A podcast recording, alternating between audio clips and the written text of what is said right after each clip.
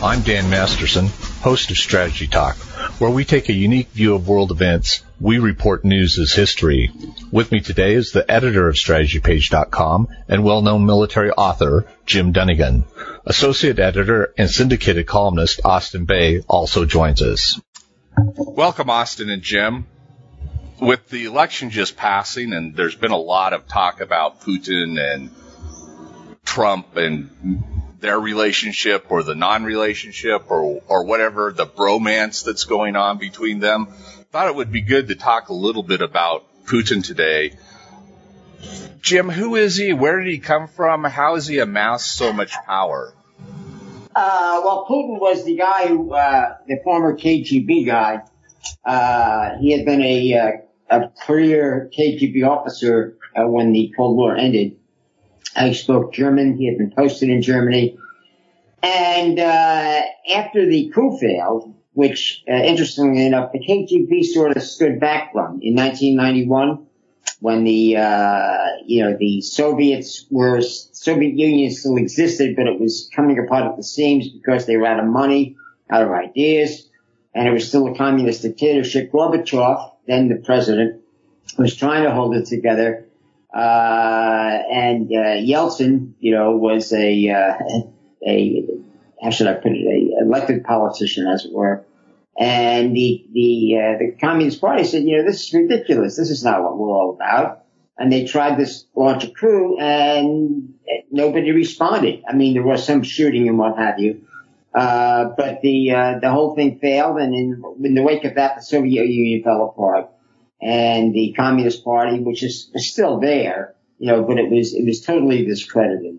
Uh, but the the Yeltsin and the other, you know, Soviet Democrats, as it were, uh, were unable to run the country. Uh, one of the legacies of communism in all communist countries, as China is discovering, is massive corruption and cheating and stealing. I mean, you can say that about any country, but you know, some are worse than others. And Transparency International, which has been well, for decades, you know, running these international surveys of corruption in various countries.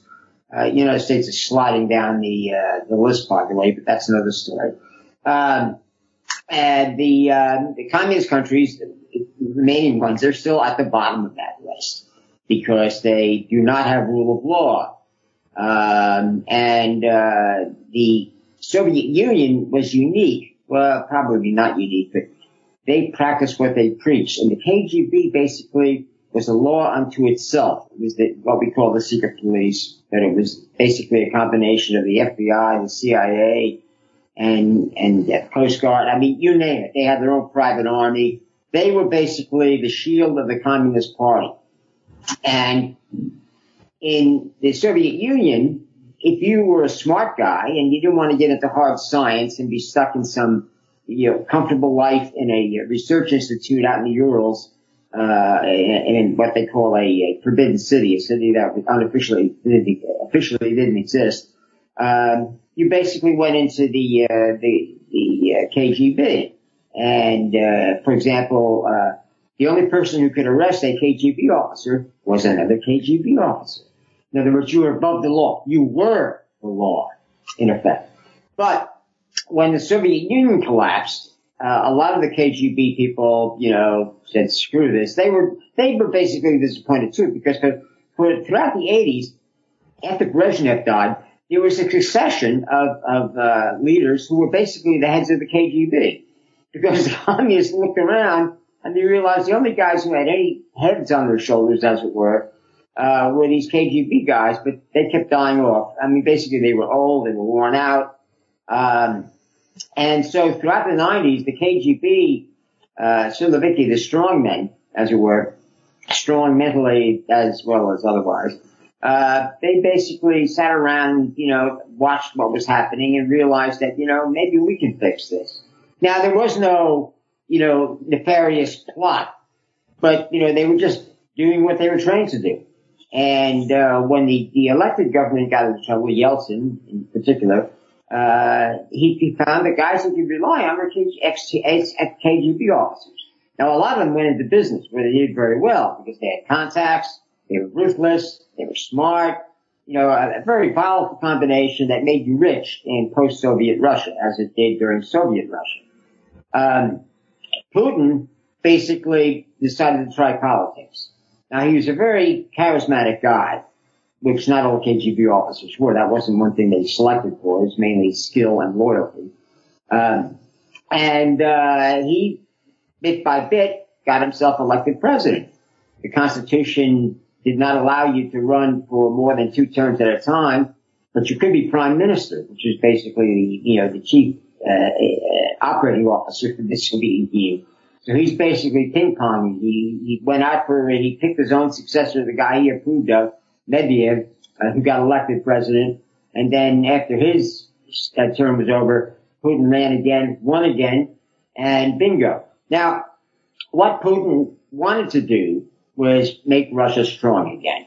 Uh, partly this was because, you know, he was a Russian nationalist. Obviously, he was a bit of a patriot as well as an opportunist.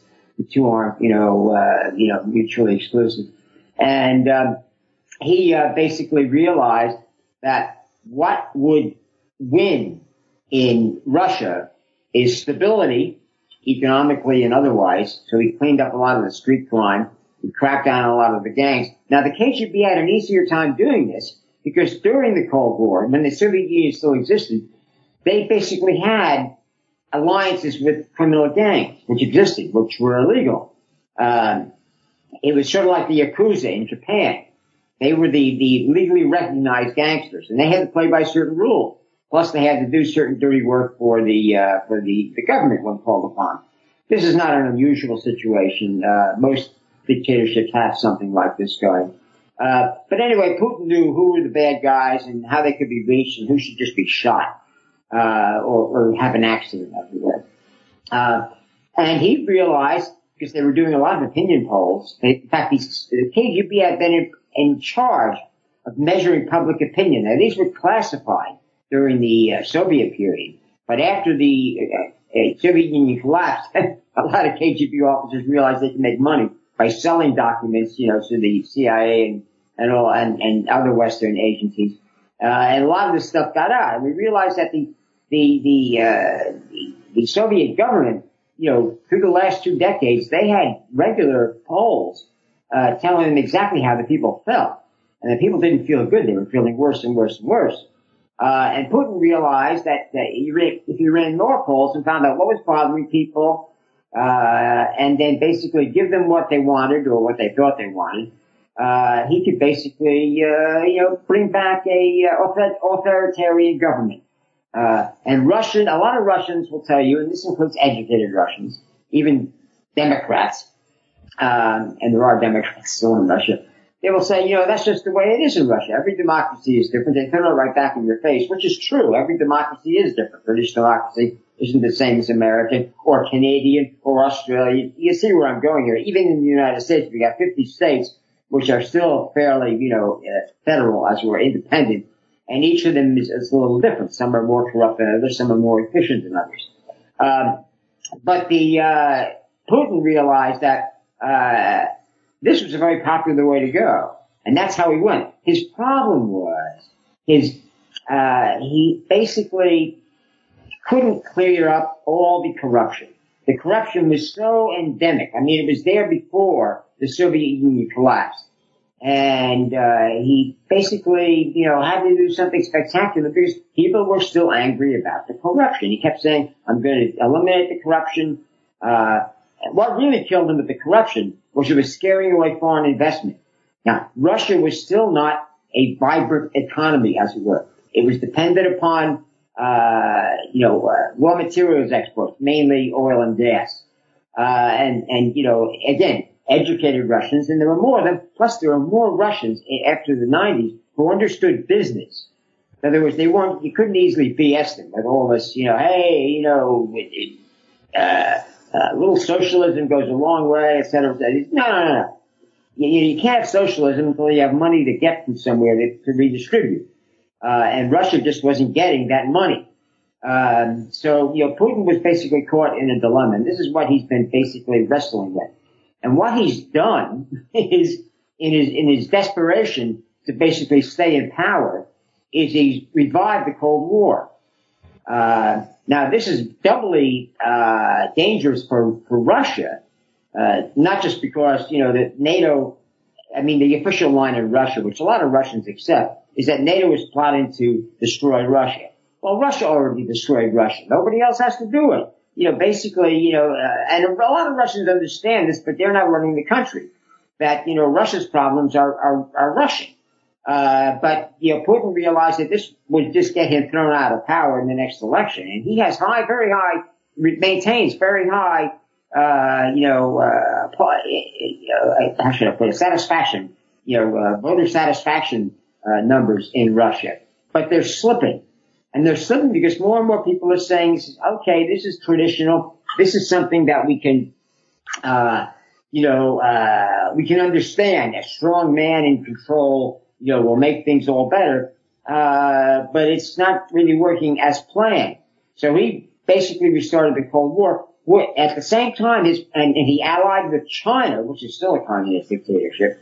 Um, but, but the Chinese got smart where the Russians didn't, and they basically revived the market economy. They still have corruption, which they're cleaning up much more effectively than the Russians are. Because again, it's about the money.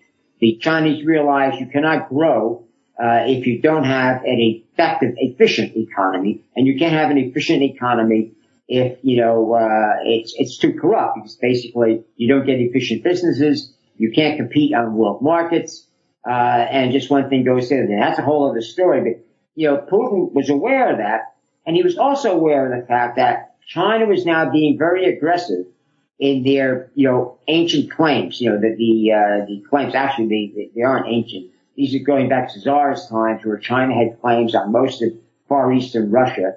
Um, and uh, the communists, when they came in, they had claims on the South China Sea and parts of India. Uh, but they didn't, nothing happened because China concentrated on the money. Of now they feel they have enough money and now they're making, laying claims to the South China Sea, which we're involved in, uh, Northeast India, which used to be part of Tibet, but that's, you know, arguable, and that's what the Chinese are arguing about.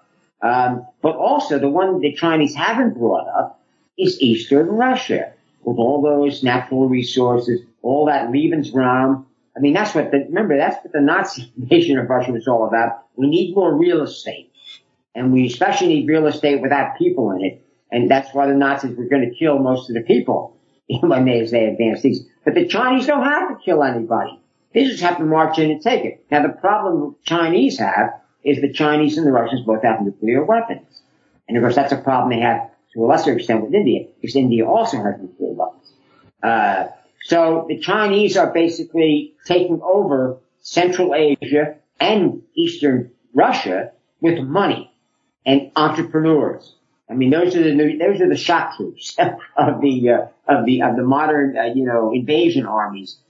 Uh, you know, if you want to take over, simply move in, uh, make the locals dependent upon your investment money and your, you know, your expertise, uh, your less corrupt, you know, ways of doing business. And when you say, hey, you know, we're reasserting our claims, you'll find that most of the people in Eastern Russia say, hey, what the hell, why not? You know, these, these idiots in Moscow are not doing uh, much for us. So this is Putin's nightmare, which he can't even talk about openly. I mean, Russians will.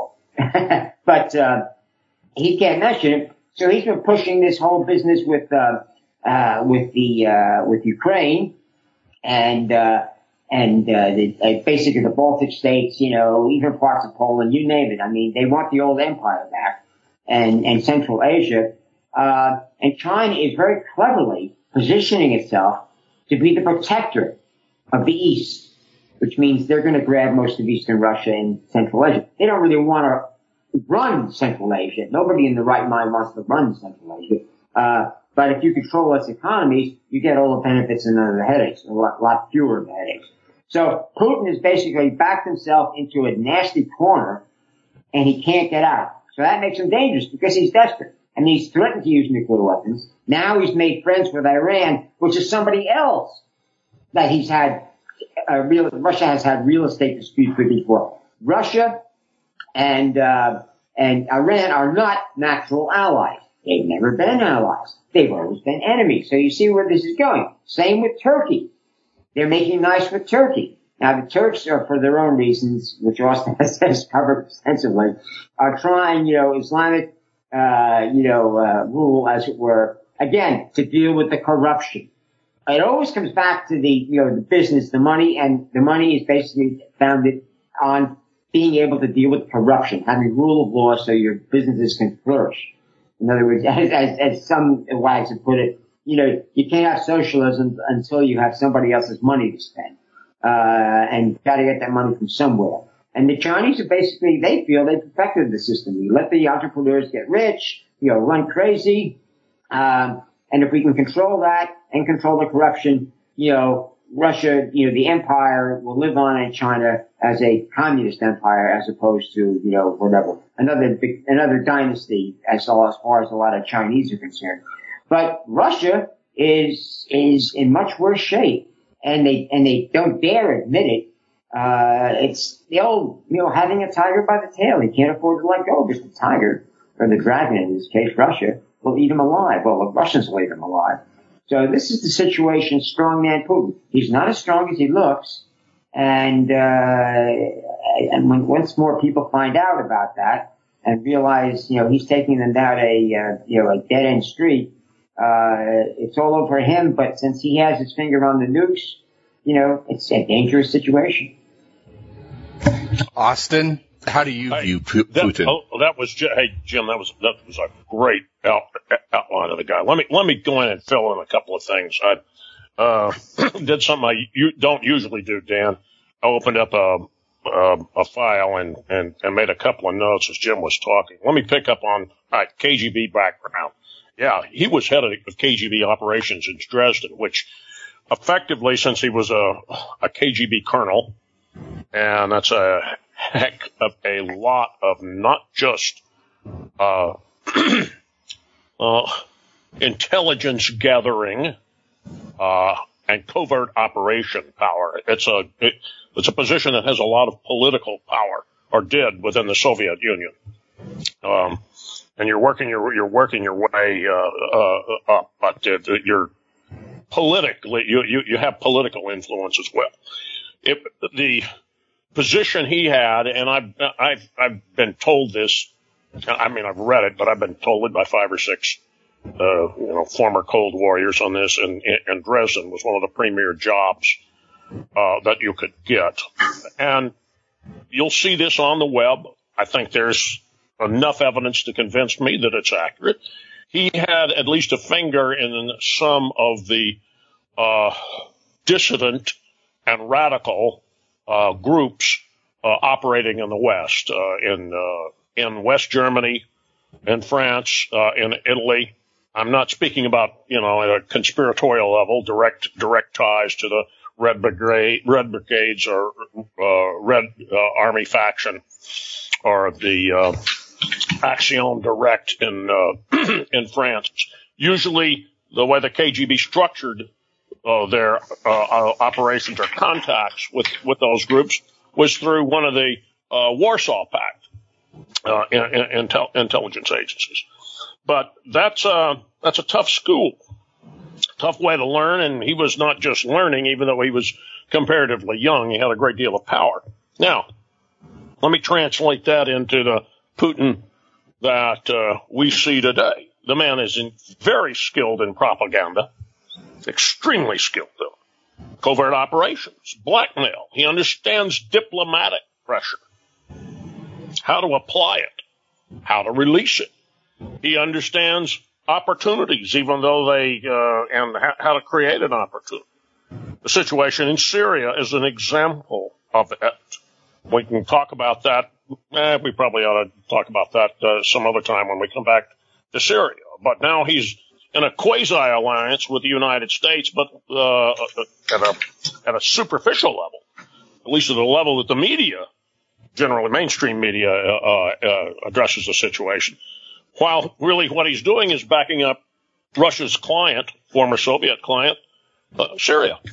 Uh, all right, he has coordinated policies, military, diplomatic, economic, such as it is and he's able to handle it both at the tactical level and operationally. Jim laid out the case that Russia is strategically weak, but he makes up for it by this, by creating or seizing opportunities or canny combine, cannily combine uh, propaganda uh, and uh, diplomacy and a perception, a perception of strength. Uh, that's uh, so the guy's very, very good. If it sounds like I'm describing a, a chess player, that's a use, useful analogy. Except this isn't chess. it's, it's much more complicated than chess. All right, Jim came in and he said Putin understood that Russia needs stability. Well, the joke is, is that Russia always needs stability, which is why they're after Ivan the, uh, the, the, next, uh, Ivan the Terrible or a Stalin or a Putin. And Putin may be the most clever of that lot, actually. Uh, Jim also mentioned how the KGB in general was operating with, uh, with various contacts in organized criminal gangs, uh, international groups, uh, and, and, and the like. Uh, KGB was a gang. I think Jim would agree with that of a sort. And now it's definitely part of the ruling uh, oligarch uh, in uh, Putin's Russia. So that explains some of the gangster element that you see you see in, in, in, contemporary Russia. Now let's. Jim talked about Putin reviving the Cold War to uh, remain in power. That's correct, but let me tell you. Let's look back, and I'm going to use a a game frame to talk about this. His first move, well, his first move was to say one of the he'd made plenty of moves inside Russia. But the first things he said was, is that one of the greatest tragedies of the 20th century was the demise of, of the Soviet Union. And that was uh, his domestic statement of, uh, of, uh, of the loss. Now, his first real move, and I call this test the West, is Georgia in August of 2008. U.S. President George W. Bush is under heavy domestic uh, attack. It's a uh, election year in the United States, and here's here's Georgia. Now there it does have you know there's turkeys right there, but it's small, low level. Uh, we use the analogy on strategy page, as, as Jim points out, the Russians. You know, this is a classic tactic for uh, historically, not just Russians and Chinese using it, but they're they're good they're good at it. Low level uh, uh, fighting, but backed up by convincing conventional superiority in the uh, uh, immediate area. That was what was going on in in uh, in in in Georgia in July and August uh, of 2008. Also, local actors that you could uh, use as a propaganda uh, propaganda cover, uh, with the idea that we're going into uh, save uh, threatened minorities within within Georgia, and there was just enough kernel of truth in it, as there is in any clever clever lie, to be able to uh, in, in, incite incite passions. So the Russians do make a move on Georgia, but U.S. responds very quickly. I mean, the, the jaw dropper was moving a Georgian uh, infantry brigade that was in Iraq right on back in, uh, into Georgia, flying it back by the Air Force. And Russians saw that. All right, but that was a test. The next move, though, comes after Obama's elected, and I call it Milk the West. September 17th, 2009. We still got the essay up on, on strategy page that I wrote about this. And it was essentially, it gave the, this, this showed that Putin had a sphere of influence. The Obama administration was going to let him play sphere of influence, which Putin just loved because it fits into what Jim says about, you know, uh, the uh, reviving the Cold War, at least uh, reasserting Russian uh, Russian power, and that is when this carefully negotiated uh, ballistic missile defense deployment that included, I think it was just 10, and now they now call them mid-course interceptors, but then ground-based interceptors is what they were called then, GBIs, in, in Poland, and a, a super radar complex in the Czech Republic. Putin didn't tell the Czechs or the Poles. He was, go- I mean, excuse me, Obama didn't tell the Czechs or the Poles, but he was going to do it, and he said it was part of the Russia reset. Now, also part of the Russia reset, and there was some economic as well as diplomatic, and in this case, a defense a, a defense chit thrown in. There were all kinds of things that were opened up. Uh, Russia being able to invest more easily here in the United States. Some of these suspect Russian uh, uh, groups uh, acquire technology. Uh, Jim's already written about some of it. You've, you've seen in, in at least in in some mainstream media discussion of the uh, uranium acquisition buys in, uh, in in in the West and, and around around the world. There was a a an attempt at okay a, a certain kind of normalization of dealing with uh, uh, with a Putin-led Russia. And next, after that, after the milking phase, the move into Crimea. That's the look. They began reviving at the same time some of their Cold War actions, because you can go back to, to 2009 and look at this, with increasing the number of close flybys of uh, NATO alliance uh, ships uh, in the Baltic, Bal- uh, Baltic, uh, more long-range uh, bomber uh, patrols out uh, in to the north into the North Atlantic. Also, the same kind of action in in, in the Pacific, and that's we've we've written about this, especially starting about 2013 and it's even uh, gotten more intense. Just because I read the, what the Danes and Swedes uh, have to say about uh, some of the games that the, the Russians are playing uh, in, in, the Baltic. And if you think the Danes and the Swedes at least can do something to protect themselves, uh, the Balt- Baltic states are extreme, extremely vulnerable. So there's, we're moving into the revive the Cold War, and, and, and you say, Austin, you're just, this is, you're looking backwards. Hey, I've shown you Test the West, milk the West, revive the Cold War. Why is he doing it? Well, as Jim said, this helps keep him in power.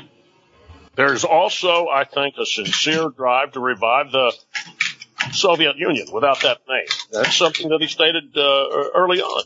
Jim said he's a nationalist as well as an opportunist. So that that that fits in with the uh, with the read on him as being a a uh, a, a, a Russian nationalist. But look at the type of uh, what how how it's expressed: aggression, aggression in Eastern Europe.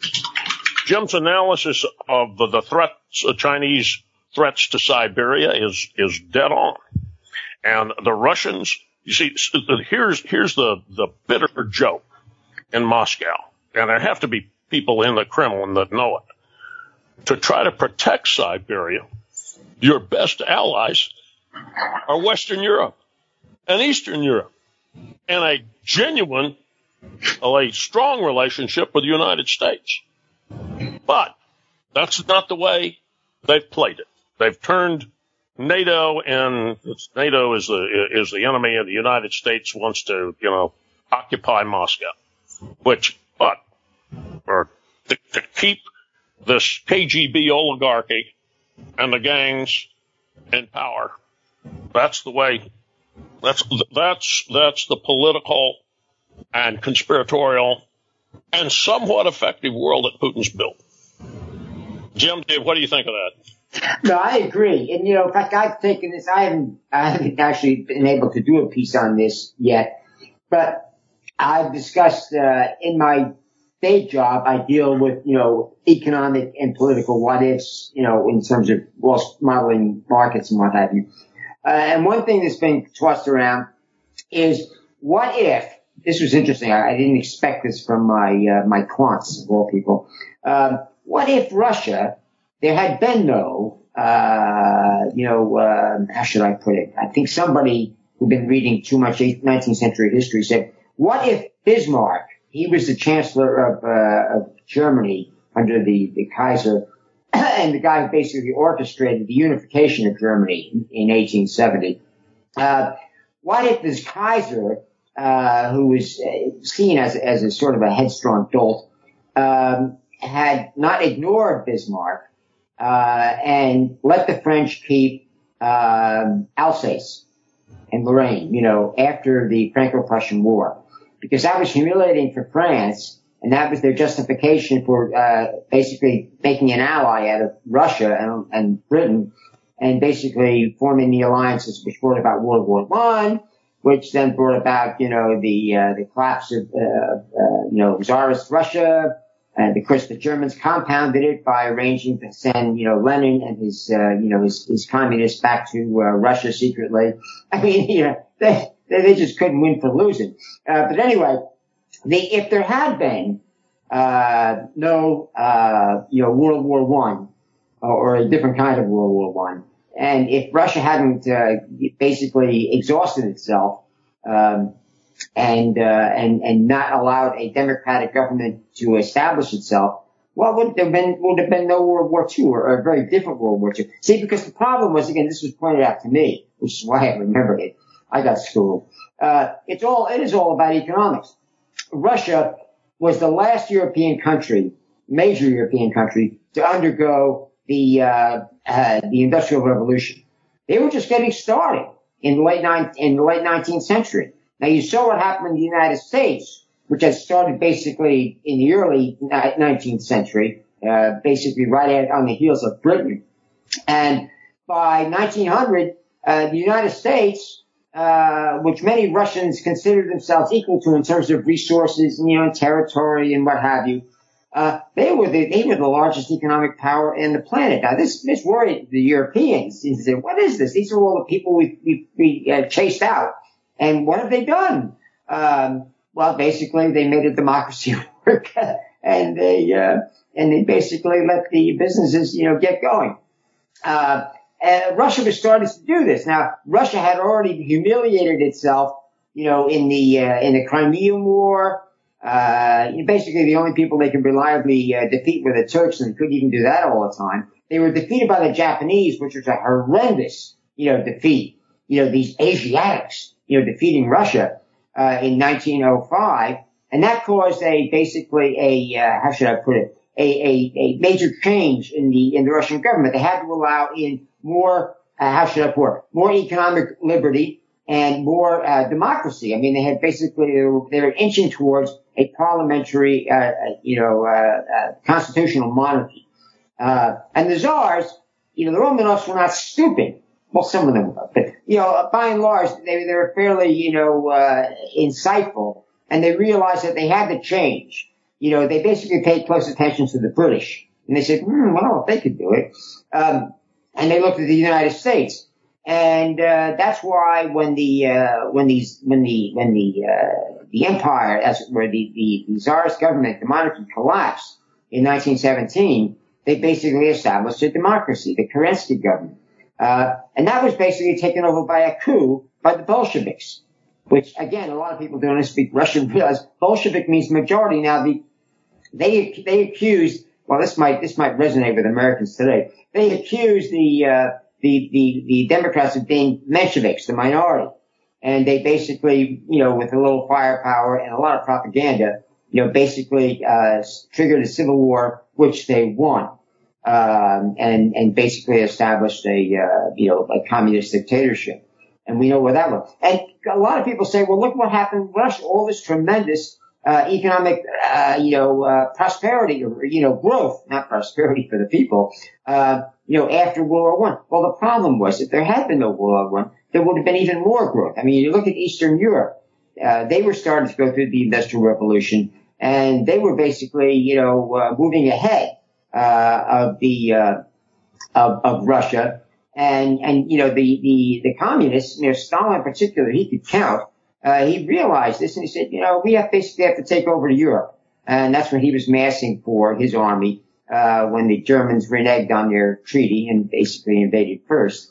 Uh, but the, the, the, the, argument was, well, what if there had been no, you know, uh, you know, uh, corrupt dictatorship, as it were, in Russia? What if they basically cobbled together a, uh, a, a constitutional monarchy, uh, and basically allowed the Industrial Revolution to proceed as it had in Western Europe and the United States? Where would Russia be? I mean, they lost about a quarter of their population in the 19th century. That data didn't come out until after the uh, the archives opened in the 1990s, before they were shut up again. Uh, the Russians knew what the losses were, both to the Germans, both to the Civil War, World War II, uh, and of course what we came to call democide, you know, the internal, you know, uh, murders of it were uh, of, of the Russian people. And it was basically a quarter of the population. And this is something else Putin is aware of. That the Russian people do not want another major war, and they realize they may not have the army or the world situation to start another, you know, uh, massive war like World War II. But with nuclear weapons, it's all automated. Like, like the saying goes, if you want to do something fast, uh, you know, do it with computers. And so you've got the nukes to do that.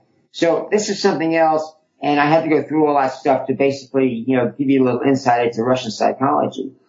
One thing we found out after the Cold War ended, the CIA, there, had been a big argument before this. I was on the side that the Russians are basically terrorized. And of course the, the official word was in Washington, no, no, no, they're 10 feet tall, they're dangerous. I said, no, they're dangerous, but they're basically scared crapless, as it were.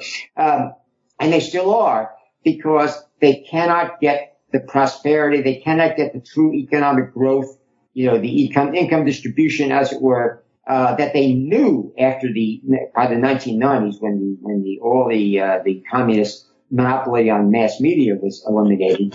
They said, why does the West was the West have all that money? Why are they so wealthy? Why are they so well off? Um, and of course, you know, economists could explain to him in Russian. He says, well, it works like this. And then they look at the Chinese. My God, the Chinese, those backward, blah, blah, they have a lot of bad terms for Chinese. Uh, how are they doing?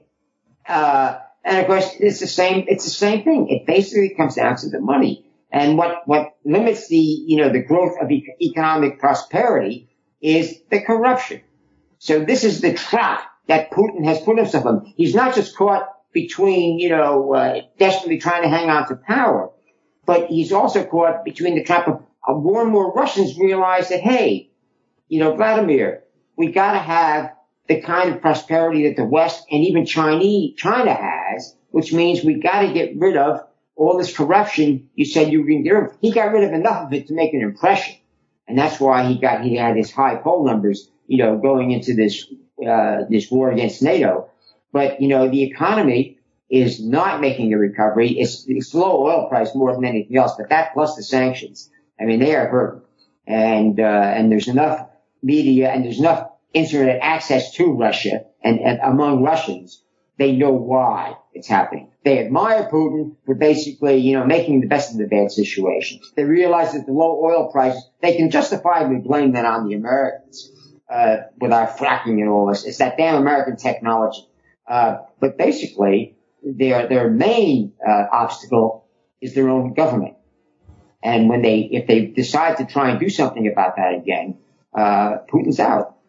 And we might have, you know, a, a, lot more problems with Russia because again, they have nukes and, you know, uh, you know, desperate times often generate desperate measures and we don't want that. Hey, Dan, I know yep. we got to wind this up, but let me. Right.